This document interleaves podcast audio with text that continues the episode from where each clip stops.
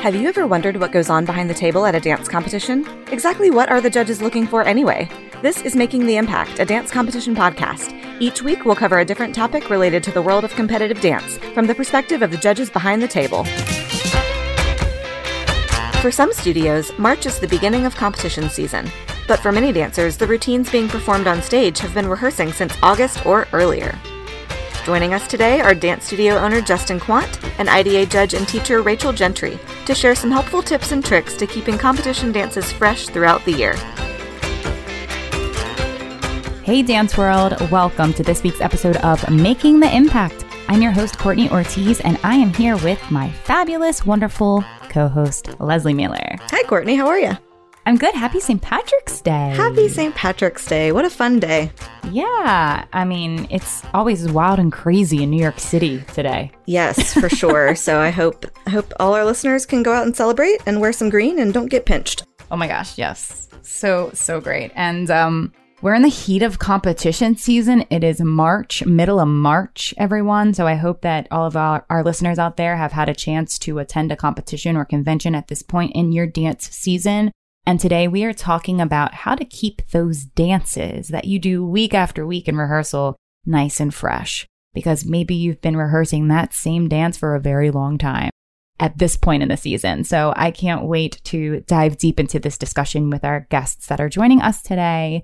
But before we get into that, I want to tell you what's going on over here in IDA World, like always. And first up is all about our virtual competition. We decided to relaunch our virtual competition and it's in full swing. So if you have a solo that you would like to submit to IDA's virtual competition, head on over to our website now at impactdanceadjudicators.com/virtual competition and register your solo. Entries cost $55 and you'll get up to 15 to 20 minutes of feedback from an IDA judge. It's a wonderful opportunity and we would love for you to participate with contestants around the world.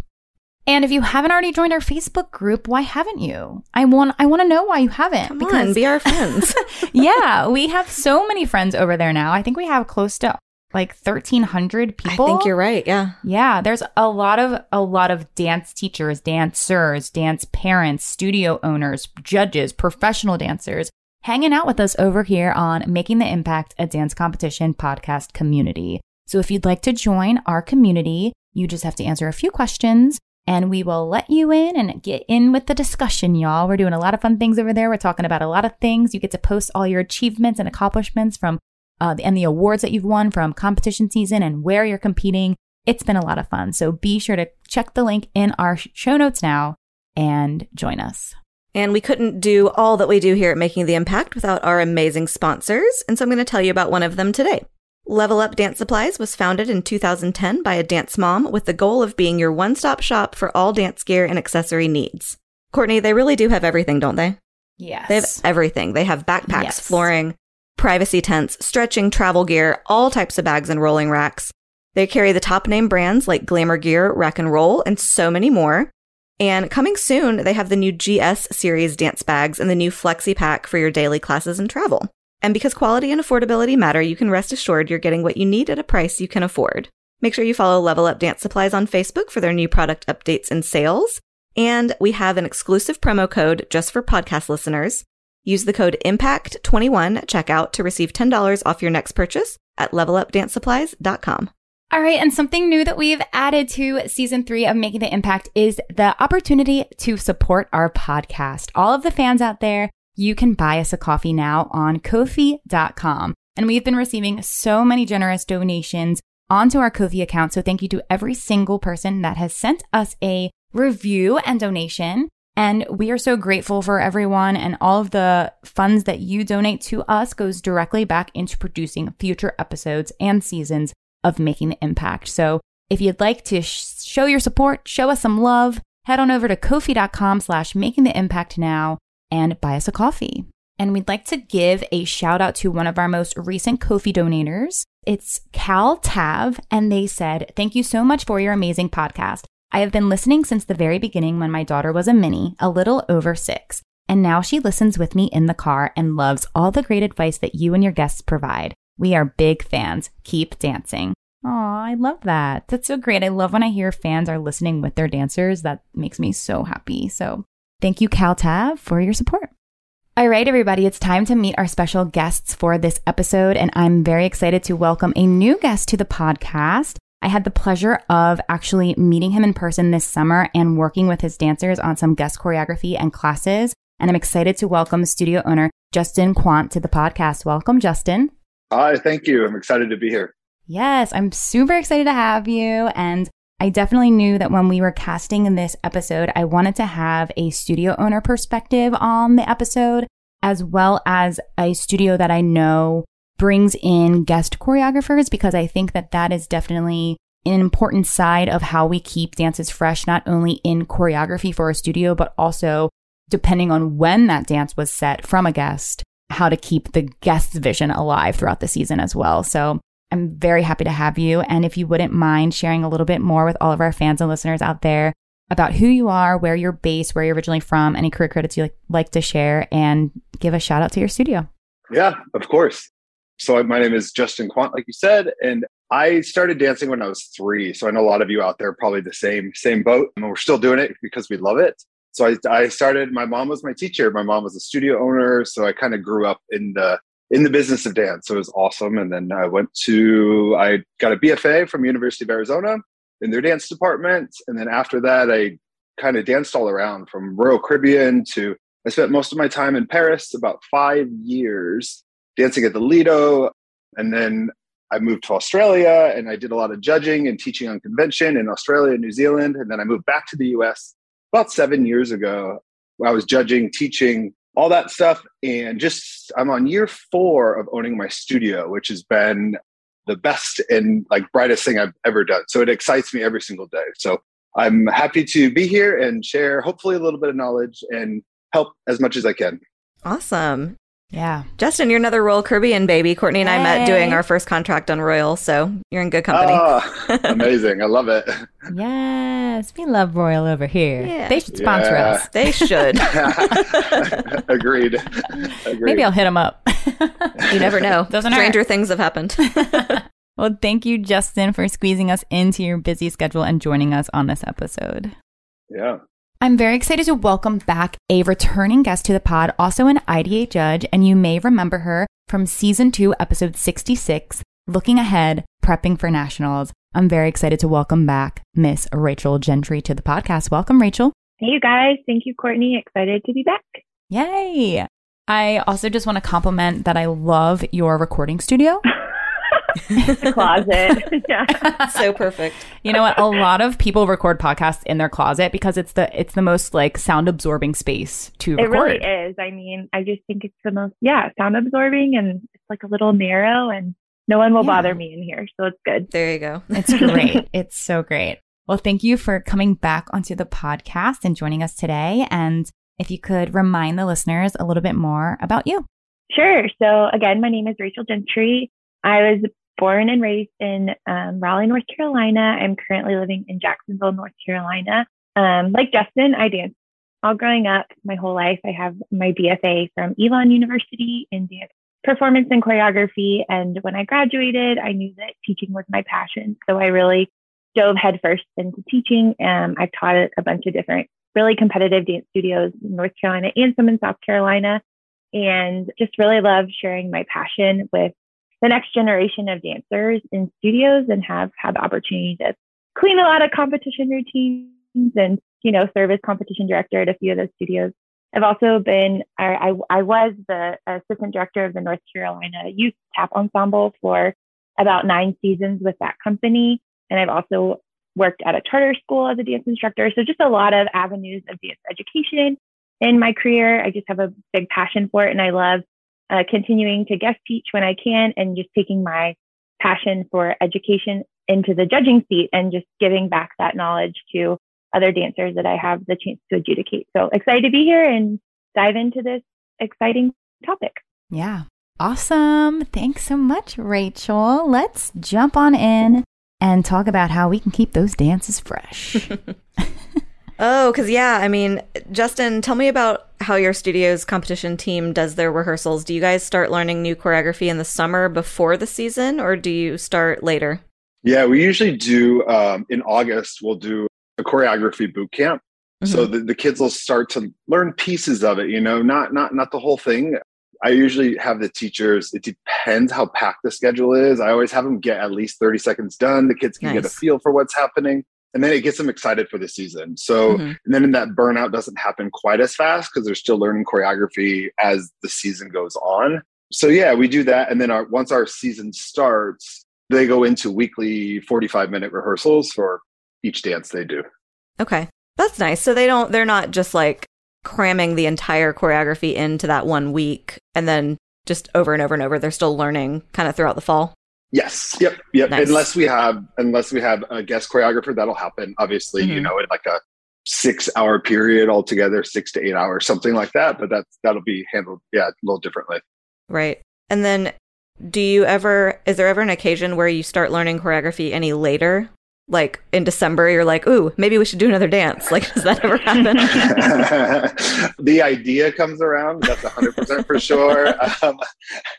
I'm pretty square and narrow with everything. And if something can be added and it makes sense, our schedule's so packed tight. We're open 7 days a week and the studio space is filled, but it's, you know, if it's a solo, and we know that the student could handle another solo added on, we're happy to open that door up. But so far as groups go, we haven't, but we're toying around with throwing together a production, which... like so a production now in the season? Production, yes. Wow. So that just happened. When teachers get together, we get so excited about something. Ideas. So now it's logistics. We'll see what happens. Okay, so that'll be like the last comp of the season. You're like, we'll bring the production number in May. Exactly. Yep. Got it. Rachel, are you you're at a studio currently right now? I'm just like guest teaching when I can. You're guesting right now. Okay. Yes. Good. Mm-hmm. So I think I can speak to like my experience as like a whole. Yes, please. Yeah. Yes. It's very similar to Justin's, except I've done both ways. I've done where we've been in a studio and we've learned the whole piece in the summer. And then I've also done it where we're like, okay, we'll give you like a little bit of it. And then we continue the choreography through the fall. And it's worked both ways where you don't get burnt out learning all of it. But then I also like kind of checking it off and saying like, this was like the bones of the dance. And then we can kind of take it through the cleaning process and continue to like mold it and change it. And then for guest artists, it's kind of funny because I actually have had, years ago, but a guest artist that couldn't come until December. So, and it was for a group piece, but we made sure that it was the older dancers that have danced together for a long time. The cast wasn't very big. And we made sure that we knew that they would pick up the choreography quickly and that they could get through like the expedited cleaning process. And it ended up being really great. I mean, the choreographer had videos of them, knew like what they could do coming in. So I feel like we were really prepared, but yes, that can happen too with the different situations and scheduling and stuff like that. So that's been my kind of overall experience, very similar to Justin's. Yeah. So I want to just throw this in the mix because I think it's so interesting to hear how the dance studio like scheduling has kind of shifted since I was a competitive dancer. And I also think that like maybe not everybody was doing what my studio was doing either, but the way that I did it when I was growing up was we wouldn't start any dance for competition until after the new year. Yeah. So I know, crazy. So we would just the start of the season, we'd have like intensives in the summer and then the fall goes and then we're in our technique classes. And I think like, I can't remember actually, but maybe we started some solos like, or maybe duo trios before, but groups, specifically groups were not even started ever until the weekends after the new year, because we would have like a Christmas show or a winter show or a Nutcracker, and like that was the focus in the fall. And then like, okay, now let's shift gears, it's competition season now, which we also never brought in any guest artists or anything, so it was all in-house choreographers anyway. But we would learn them between like January, February, clean them in March, go to competitions April and May. Oh, you were a late season competition studio. Okay. Yeah. And then we go to nationals. So like I never felt like I got sick of my dances because so I don't know what this feeling would feel like for dancers who have been doing the same dance since August or something. Mm-hmm. I actually am going to a studio in May to start setting dances for 2023. Wow. Like what? What? So early. Like, It's so early. I'm like stressed about it. I'm like, you haven't even finished. I haven't even finished my comp season yet. Well, and like, is my choreography going to even be relevant in a year? Right. Like, I'm trying to do new cool stuff right now in May, but then like by August, it'll have been done, you know? No, that's interesting. Does the studio normally do that? Because it would get the kids excited for the next year and then they would be committed to the full next year. And so you have team. Because you know how summer goes, it's like it could be a free for all. You know, kids are going to camps and intensives and stuff like that, and like that could be like a little hook for the kids to commit to their team and be ready to go for the next. I don't know. That's just I don't know. That's a good thought. That could totally be a hook 'em early ploy. Yeah, studios do like auditions for the team sometimes in like June. Like even before like nationals has happened. So like we're still in the current season, but we're all thinking about next season in June. That way you can get them hooked in and like be able to know how to cast your dances by the time choreography week comes. Like, you know, your situation, Justin. And it's like, okay, here's August and we need to know who's on our team at that point. It's so interesting how everyone kind of structures this different. I don't know what's best. Well, I mean, I think what's best is figuring out, no matter how you do it, how to keep it fresh and fun, which is what we're talking about. Right. And so to that end, you know, so we've learned to dance. Even if you've learned to dance and you're done with it by December, you still have months to continue to work on that dance. And so have y'all found any helpful just exercises or activities to do to keep those dances fresh while also like, you know, it's that fine line of like, feed them some spinach in a smoothie that tastes like, you know, strawberries. Like, how do you balance it out so that they're actually learning and improving, but having fun and not being like, this dance again? I have a really specific example. Great. Where I've taught a lot of tap. And so I have a specific example where I have had a lot of tap routines. We were at a convention competition a couple of seasons back, and we had some really strong tap dancers, and they were scoring pretty well, you know, like kind of like top echelon, but not quite like at the very top score, which is totally fine. And the owner of the convention was actually a tap dancer and came up to us and said, here is a little bit of advice, because they're great tap dancers, but I think one thing that you could do to continue to like improve the routine, because he's like, the routines are great. But he said, you need to do rehearsal without their tap shoes on. And so he said that because he could see that we had focused so much on the like lower half of the body, right? Like the hips down, which I think can happen so much. Like when I teach tap, I'm like, I call it like the stalker stare in the mirror. I'm like, don't have the stalker stare like on your feet, because you're so focused on like what your feet are doing and getting the steps right that you forget about the upper body, using your center and using your porter bra. So I started to do that in a few of the tap rehearsals. Like we still wear shoes for some of them, but you know, for the majority of it, they would be barefoot or have, you know, like a jazz shoe on or something. And we would just say, you know, we feel really confident about like our sounds and our timing and the technique of our lower half of our body. Now let's like integrate the upper body a little bit more. Mm-hmm. So I think that kind of you know, when you come into a tap rehearsal and you're like, don't put your shoes on, that's very surprising and exciting thing. So I can't take credit for the idea, but it is something that has definitely worked in changing up like a tap rehearsal, which can feel kind of monotonous, like let's run the piece again, like get on the balls of your feet, you know, etc. So a rehearsal where they're just focusing on like the dance part of it, right? Because it's tap dance, it's head to toe, it's not just hip to toe. So that's been a really helpful tip specifically for like a tap routine. Cool. I love think that can be applied to other styles too, for sure. Yeah, you know, like I feel like there were so many times in cleaning rehearsals, it's like, you can mark, but make sure your upper body is that your arms are still strong or whatever. And it's like, yeah, it's like, okay, we could definitely just be like, all right, let's stop focusing on whacking our legs in our bottoms and let's make sure the arm line for the drag is nice and clean, or our arms are clean in our pirouette if you're not doing the rotations. Like breaking it down like that, I think is a great tool for all styles. Great advice.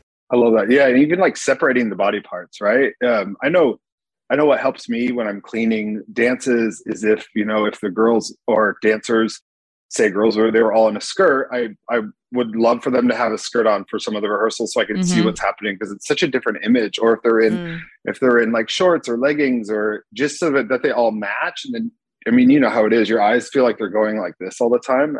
So having them match their costume, because then you'll get their true lines of what's happening on stage, is always that. I know for myself, that helps. The video, the cameras that go 0.5 are like a life changer. We used to use GoPros to like clean, but cool. Now it's like the iPhones, like in for personal cleaning, for teachers, I guess, would be to do different angles. Like have all the kids have phones, right? Like just get 3-4 cameras, put them up, and then you can see, because I always get either middle front or middle back. That tends to be where I stand normal, but and I get that same perspective all the time, but there's a judge on the right and the judge on the left that they're seeing these 5 people that I'm not seeing. So that's something to kind of change it up on the teacher's part. On the kids' part, I guess, I mean, obviously like changing direction, changing studios, switching up, getting new energy in there. Like I love to have like another teacher come clean my dances, because they're going to see 10 other things that I won't see, or that's always super fun. I always give our kids, I tell them a lot, like I did the same show for 4.5 years, 6 nights a week, 2 shows a night. Right, so I was like, you guys can't get sick of this dance, because it's only been a couple months. So, and if they want to be, if they want to maybe move on into the professional world, you don't get a dance for 6 months and then you leave it, or you don't get a dance, you get sick of it in 6 months. You figure you have to be creative on how this is brand new, because you're performing it to a brand new audience. So you need to find those ways to refresh and rejuvenate it. So there's always a way. I was finding myself nodding in agreement with the different angles of it, because I know that I always had like my favorite spot to go stand and like watch the piece. And I would remember having other, like you said, other instructors come into the room and they were like, well, I'm going to sit here. And they saw a totally different picture. So I love that advice. That was great. A good one is, and I don't do it enough, is lie on the floor, because that's the judge's view half the time. Ooh, it is. It's a fun way to watch the dance. It's a different story from down there. Because they never get us. They never get the kids face on. And the minute you lie down, you're like, oh, right. This is, they're looking up all the time. So it's just another perspective. I think I love this discussion on angles, and not even just like observer angles, but actually I guess that does go hand in hand. I mean, even flipping the dance around to face away from the mirror obviously is something that every studio needs to do before they hit the stage. I can tell as a judge if they've never practiced without a mirror and it's their first time doing it. Like, it should never be your first time practicing without a mirror when you hit the stage at competition. Let's be real. Like, if whatever we need to do with the studio, if that means we need to flip the dance to face 180 opposite wall where there's no mirrors, or we need to cover the mirrors with curtains or something, we need to figure something out, because that is crucial for dancers to be able to succeed without wandering eyeballs the entire time they're dancing on stage. But the angles thing I want to talk about, and I love the whole lay on the floor and be at the judge's view, because that is very true and we kind of forget about that. And it really depends on the venue, obviously. Which I have said before on the podcast, but I wish judges didn't sit up front. I hate sitting up front. I feel like I can't see the full picture. And I literally, my head is like up. Like, I don't want to be on the same level as their feet. I want to like take it in from a little bit further back. If we're supposed to be all the way up to the front, then that's what it is. And we have to make it work. And that also means that, like, as choreographers, you have to put that into perspective and remember some of these angles that we're choreographing into dances, because they can be a little inappropriate, I guess is the word. Questionable, yeah. I mean, I've seen some things up close and personal that I wish I never saw, with no tights on and lack of butt glue and whatever it may be. You know what I'm saying? Like, well, and not even like, so as of this recording, it was just the Super Bowl. So obviously most dancers watched the Super Bowl halftime show. And when I think about shows like that, it's like, okay, those choreographers are having to choreograph for a television audience and a big stadium audience. So why are studio choreographers also not thinking about their audience? The viewer, like, as the viewer of the Super Bowl, I loved what they were doing in those little boxes, those little cars or whatever. It was tight and close. And I was like, yes, they clearly knew who they were performing for. But then you looked at the people on the floor and they were performing for the people in the stadium, So like, as a choreographer, I think even in the smaller non-Super Bowl scheme of competitions, think about where your audience is looking at. Like, we're not looking at you from the balcony. Like, I would love to see your beautiful lines and formations, but like, I'm looking at you from straightforward and from down here. Mm-hmm. Yeah, I want to see every teacher with their camera laying on their stomach, like you just described, Justin. You know, video recording it from that angle and sharing it with the dancers. Gosh. That is so funny. Another angle is to, like, don't even flip it. I mean, if the studio can handle it, I flipped it to the other side, like to the right. I'm like, okay, turn to the right. Everybody go. And they're like, but it's not big enough. We can't do it. I was like, well, we're going to have to, what if it happens on stage? What if your stage is small, right? Yeah. Exactly. So it was kind of, I mean, it is a little treacherous sometimes because it's tight, you know, if it's a big group. But it's all like, I mean, you know how it's TV works, right? The stages aren't big. You get on there and you're like, oh, we have to dance on this tiny stage, but they make it look big. So it's just a little learning lesson, I guess. Yeah. And I think that's important to remember for, like, all studios. I've actually witnessed studios who are over dancing for the space because they are so used to having that space in rehearsal. Like, you might be blessed and have this giant, long, wide studio space. And like you said, Justin, that might not be what you get at competition. Like, you know, usually, you know, you have an idea of the size, especially if you've been to the venue before, you know what the stage is going to be. Okay, it's going to be 4 panels of Marley and this width. But sometimes it might not be. And there are dancers who don't know how to contain the movement to adapt to the space that they are given because they're so used to over dancing in this beautiful space. And then there is the opposite too. Like, there's many studios that I've been at that have huge, like, the amount of dancers is large as far as, like, they have 50 kids, but their studio space can't hold 50 kids. Mm-hmm. So they never even get a chance to, like, really dance it full out until they get to competition. And you can see it when that happens on stage, which is sad. It's like, so it just is disappointing for them, and just, like, generally that, like, oh, look at all this space you have and you just don't even realize you have the room because your body's not used to it. Or, like, not knowing how to travel properly in their transitions sometimes because of, depending on what their studio space is, if they don't have a long room to do across the floor, then they're never really understanding, like, how to find that grounded travel. And then I see that on stage as well. So, I mean, I don't know best advice on how to adapt to that because, you know, it's just depending on our space restrictions. But I love that idea of just flipping it a 90 degree and... Well, and even if you have a big group, you can flip it 90 degrees and say half the group goes, you know, just so you have the room to do it, to, you know, just mess with your perception. I think some advice, like, with that, if you know that your space is smaller than what, like, the stage is going to be, if you have the ability to do it, to find a bigger space and to, like, measure out what, like, a normal theater stage would be. And, like, to at least, even if you have to go outside in your parking lot, like, if you can't afford to, like, you know, rent out a bigger space, like, go and measure it out, have the kids put their sneakers on and at least walk through the formation, because that way it gives them, like, a chance to kind of feel the bigger space. And, like, say, you know, if you're in the center, like, that's kind of the easy spot, like, find center stage, but, like, it's harder for, like, the kids on the end to know, like, how far, like, they're going to have to spread out. And so I know that like, having done productions with, like, 70 plus kids in the past, like, that our room, like, our biggest studio was, like, never, like, enough space. And so we did have to, like, go, and it was, you know, sometimes it was, like, a gym, like, a middle school gym that we, like, were like, here are the cones, we're like, you're like, you know, and made your wings and stuff. But we had to do that to give them that experience before they went on stage. So I think, like, you have to, you know, be creative, go outside, parking lot, or, like, rent out another space. At least that's not their, if it's not going to be, like, the consistent rehearsal space, at least give them the opportunity before they take the stage. Yeah. And talk it out. I mean, even hearing, okay, Sally, look, you have to get all the way over there on your chasse step soda cha. Oh my gosh. Don't do it now because we're on concrete. But, like, just know, like, in your mind, you got to get that far. So, like, figure it out. Yeah.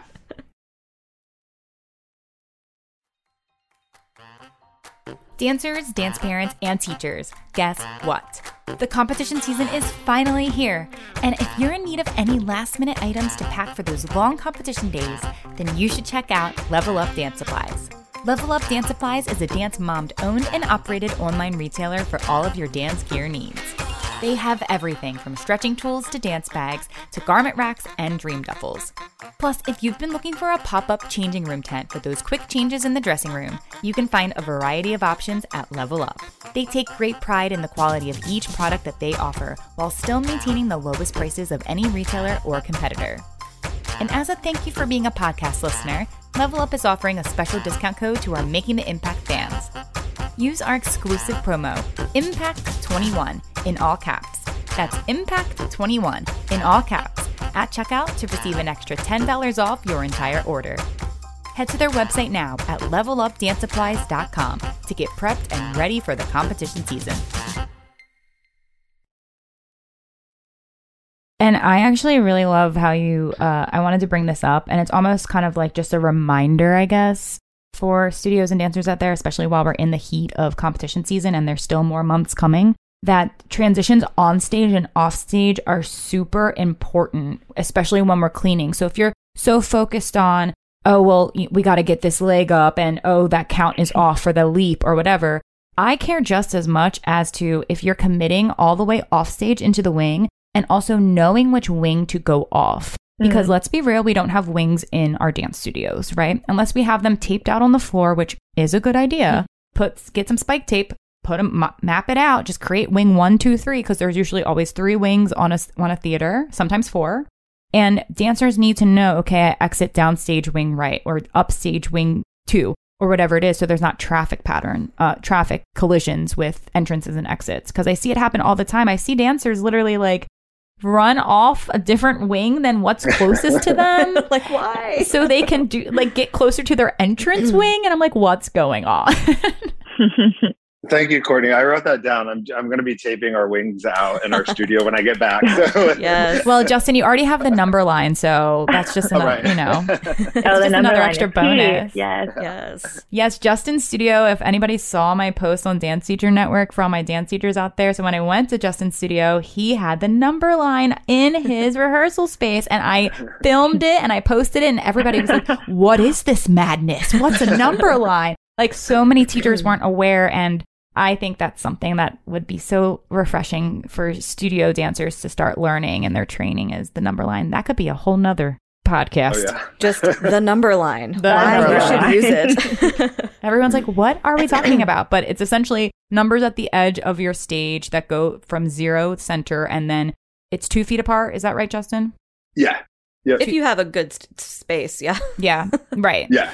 2 feet apart, and it's essentially there to help you guide as a reference when you're doing transitions and formations. Right. So your formations can always be seamless and the same no matter what space and floor you're on if the number line exists. And that's how they do it on Broadway. That's how they do it on every professional job that I've worked. Even on my busted Music Man non-equity tour where I performed at a rodeo once, which was huge. Oh my gosh. And then I performed at a middle school auditorium, which was not huge, and we didn't have a set, but we had a number line. Mm-hmm. And so we went from being able to have a full 2 feet apart number line to do all this choreography to middle school in Alabama, no set. We still had a number line. Those numbers were half a foot apart. Right. But I still knew where I could go and where I had to end up, which was, you know, truncated. But, like, that would also be helpful, I think, in visualizing where you're like, okay, this weekend we're at X convention where we have this giant ballroom. And then this weekend they could only get the middle school auditorium. You got to figure the number line, guys. I guess that's season 4.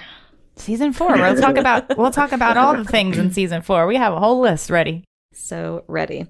Justin, how many competitions does your studio do per season?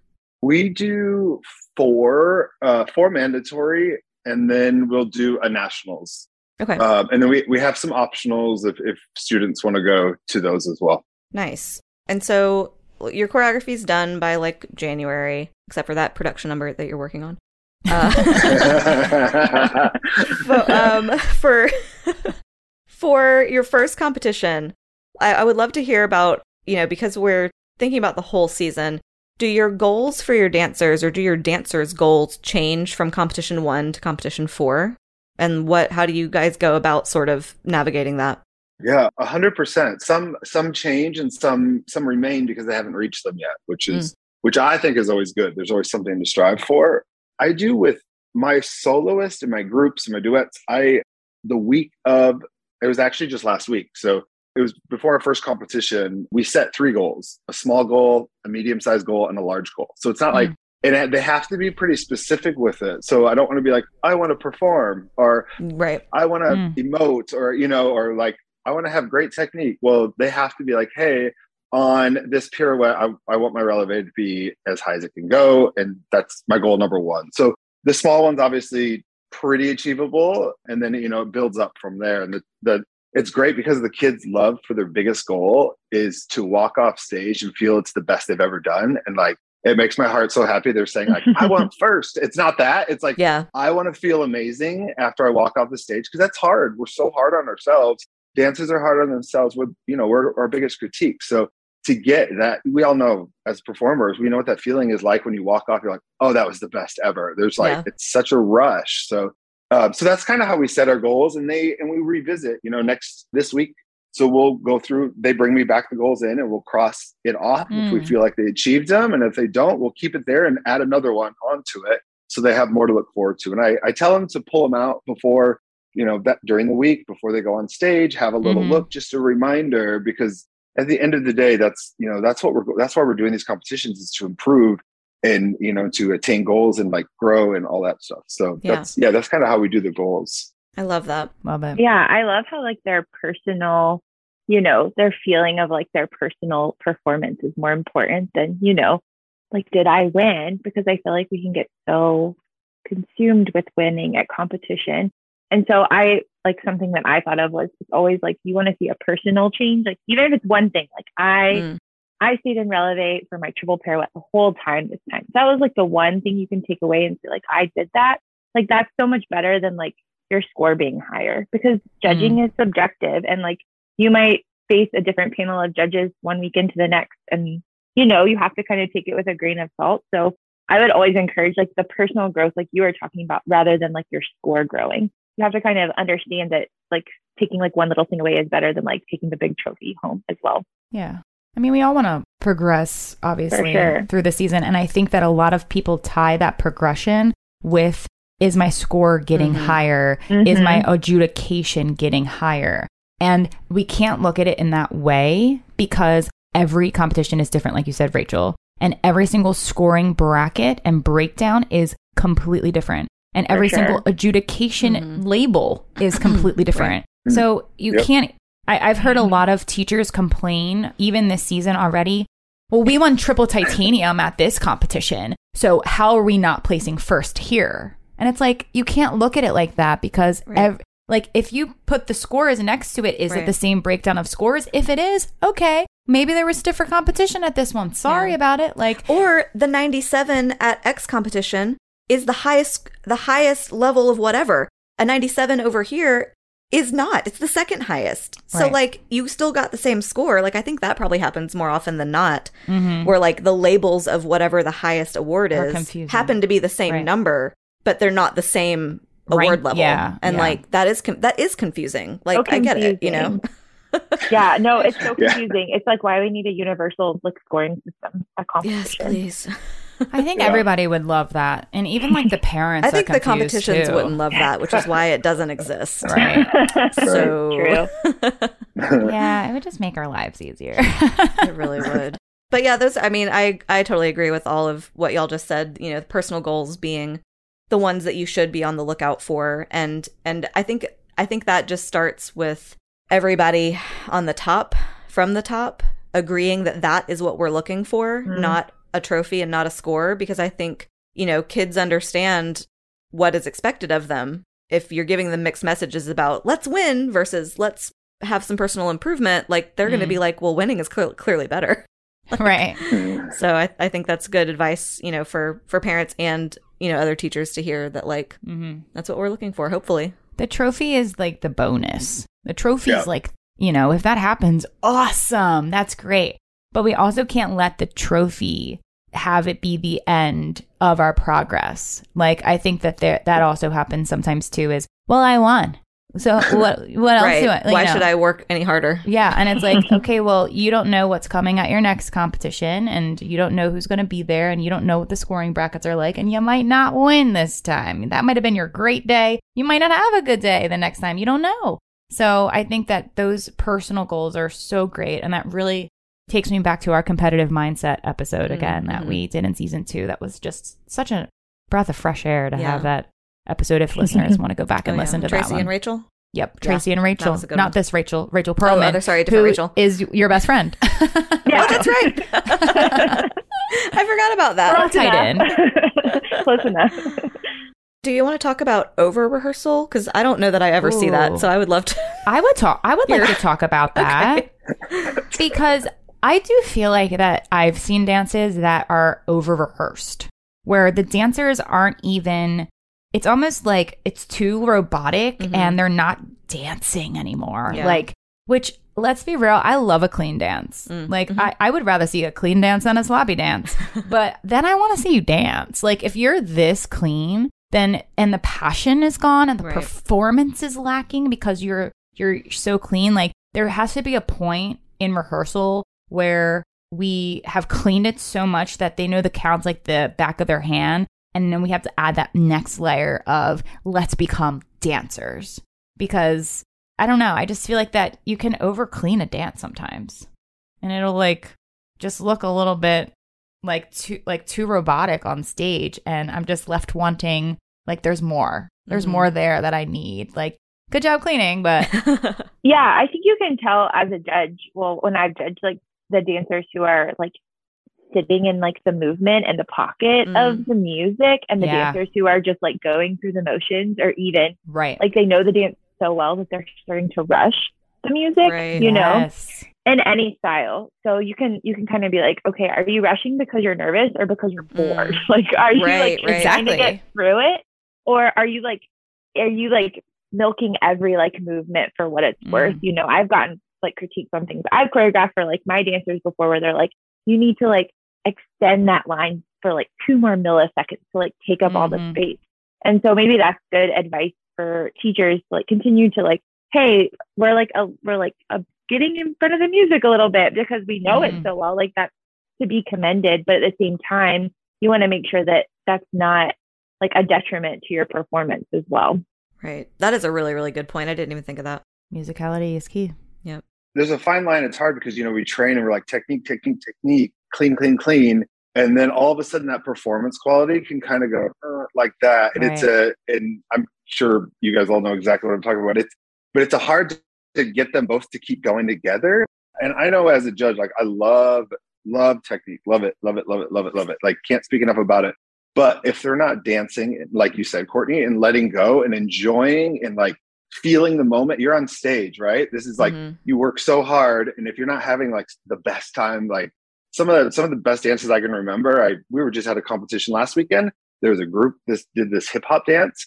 Their energy and their fire and their flair, it was just like the audience was like, everybody like from all different studios were like cheering them on. It was like the best. Like, that's what you want. It needs to they need to match each other. But yeah, I think maybe over rehearsing could kill the emotion of it and in the excitement maybe of it a little bit. Yeah. And I mean, the thing I didn't even think about was like, you become so comfortable with it and you know it like the back of your hand, and then you're rushing. And like, I think we see that in tap a lot, but like, I totally agree now that we're talking about it. Like, oh yeah, that definitely happens.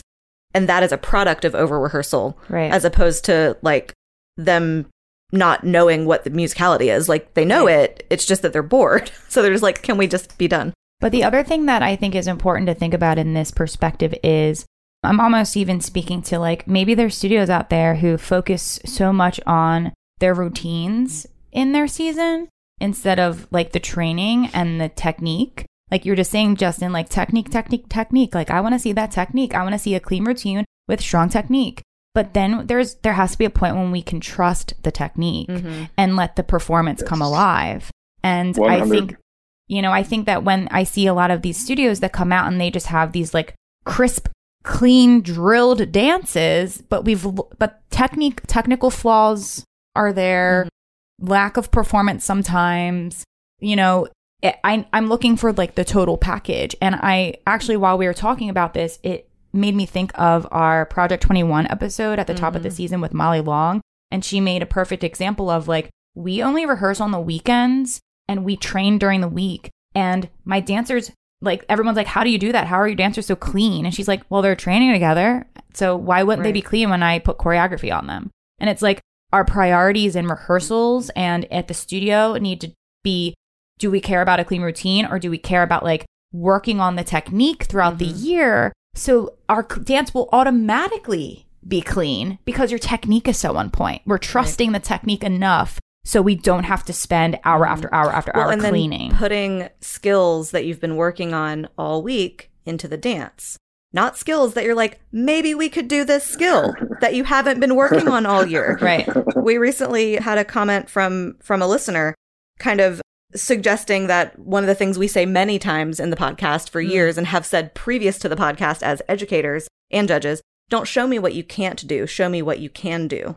And this is a perfect scenario that, like, if your concern is a clean dance, the skills you put into that dance should already be clean before you put them in the dance, so you don't have to rehearse them for hours and hours every week. They should just be, it should just be clean. Yeah. Because you've been working on them all week. Like, it just sort of makes sense when you put it that way. Yep. Yep. It does. I just had a conversation with one of my dancers. We're doing, I think it was her first solo. She's 15 years old. Ooh, exciting. There's a triple turn in her dance, and she can't get it. She can do it in class.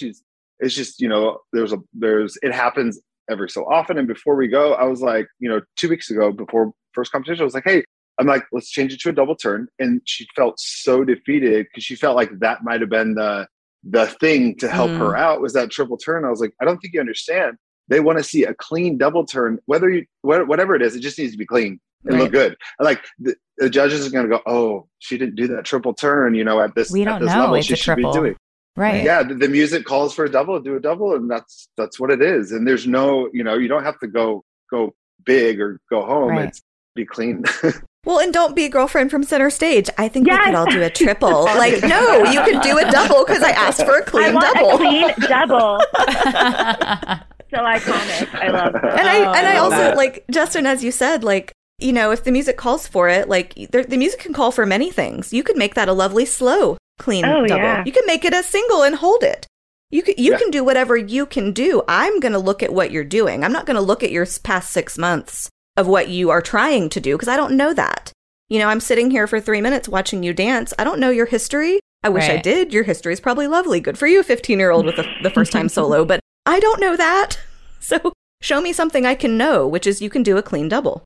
Yeah, and like finish it strong and like have a suspension out of the double. Yes, like it just gives me tingles rather thinking see about like it. A suspended double pirouette than like a thrown together sloppy unfinished triple pirouette. Like I don't know how many times we have to say it on the podcast as teachers, as judges. Like we say it all the time, but yet I feel like there might be like the pressure of the parents thinking that's what needs to happen. Then the pressure of the parents telling the teachers, well, she needs her double in the solo or it won't succeed. And then the kids can't nail the double. So then they're putting sloppy technique on stage. And it's like, y'all, listen to the podcast. Okay. Yeah. We preach this a lot over here. It's what we want. Right. I feel like parents are always like, challenge them. And yes, like we should be challenging them. Like in the classroom, I think we said earlier, like work on those things in the classroom, like fight for the double or the quad or the triple and the quad in the classroom. But if like the clean double is what needs to go on stage, you're doing yourself a disservice if you're putting sloppy triple in. Because as we said before, it's not about scoring, but if we're like trying to put our best foot forward and your best foot forward is the clean double, then put the clean double on stage and wait until the triple is it's time for the triple or any other kind of skill. It's not just a pirouette situation. Right. Yeah. Acro, especially safety. Right. Acro, cone turns, whatever. Yes, all of it. Well, and that's also part of keeping dances fresh throughout the season is reevaluating. You know, like Justin, you were saying your kids have goals each competition. So listen, if you nailed that double the first two, you know what? Maybe it is time to try the triple now. Right. And you got to practice your butt off. And that is the goal for the next month is that we are going to drill the pirouettes. We're going to drill relevés. We're going to drill spots. And that triple is going to go in. And listen, if you fall out of it, that's fine. But like you've had that as a goal throughout the whole 6 months. And that it like that kind of not pressure, but like challenge is also part of rehearsing and making sure that nobody's getting bored because we are complacent with our, you know, our double. Like, don't get complacent. There's a fine line, y'all. I love that because you made a pathway as well for the dancer, the way you explained it. And it like, you know, they can connect those steps together and it's, you know, there's a start point. There's a not really, there's never really an end point in dance. You know, if you make it nice and clear for the dancer, it's, I it's so clear. I think it's great. I'm stealing that from you. So thank you. Please do. Note taking. Yeah. And like, I think that's important. And we've definitely touched on this, but I do think it's important that, especially for studios who start dances so early in the season, that you can have the dance evolve throughout the season. Like, don't feel like, I always feel, especially as a guest choreographer, first, it's tricky as a guest because I don't know these dancers, so I'm not working with them in class. I don't know what they're working on in class, and I'm just kind of getting some information here and there, and it's like, okay, and I kind of like audition them on the spot. Like, you know, that's always not the best scenario either, but your teachers know you best. So I think that it's important to know, like, we're going to put this in and hope that it gets clean by the time we get to competition, and if it doesn't, we pull it. Or maybe when you choreograph the dance back in August, this is way too easy for them at this point. They have progressed so much by the time we've gotten to March, which is 8 months later, that they can do their switch tilt now, and they could, and it was just a tilt before, or whatever it is. You know, like that's the goal, is to progress and keep evolving over time. So I think it's definitely smart for studios to like relook at those dances and make sure that, yes, they're clean, but do we need to crank it up a notch with some of these skills that this dancer is just succeeding at so well, and she can do this now. She's at this point in her training that she can handle this. But another thing that I want to just touch on as a judge is, right now we're in March, and I will say that when I am judging, when it comes to the top of the season, let's say January, February, I'm a little bit more lenient. Oh yeah, with the lack of cleanliness on stage.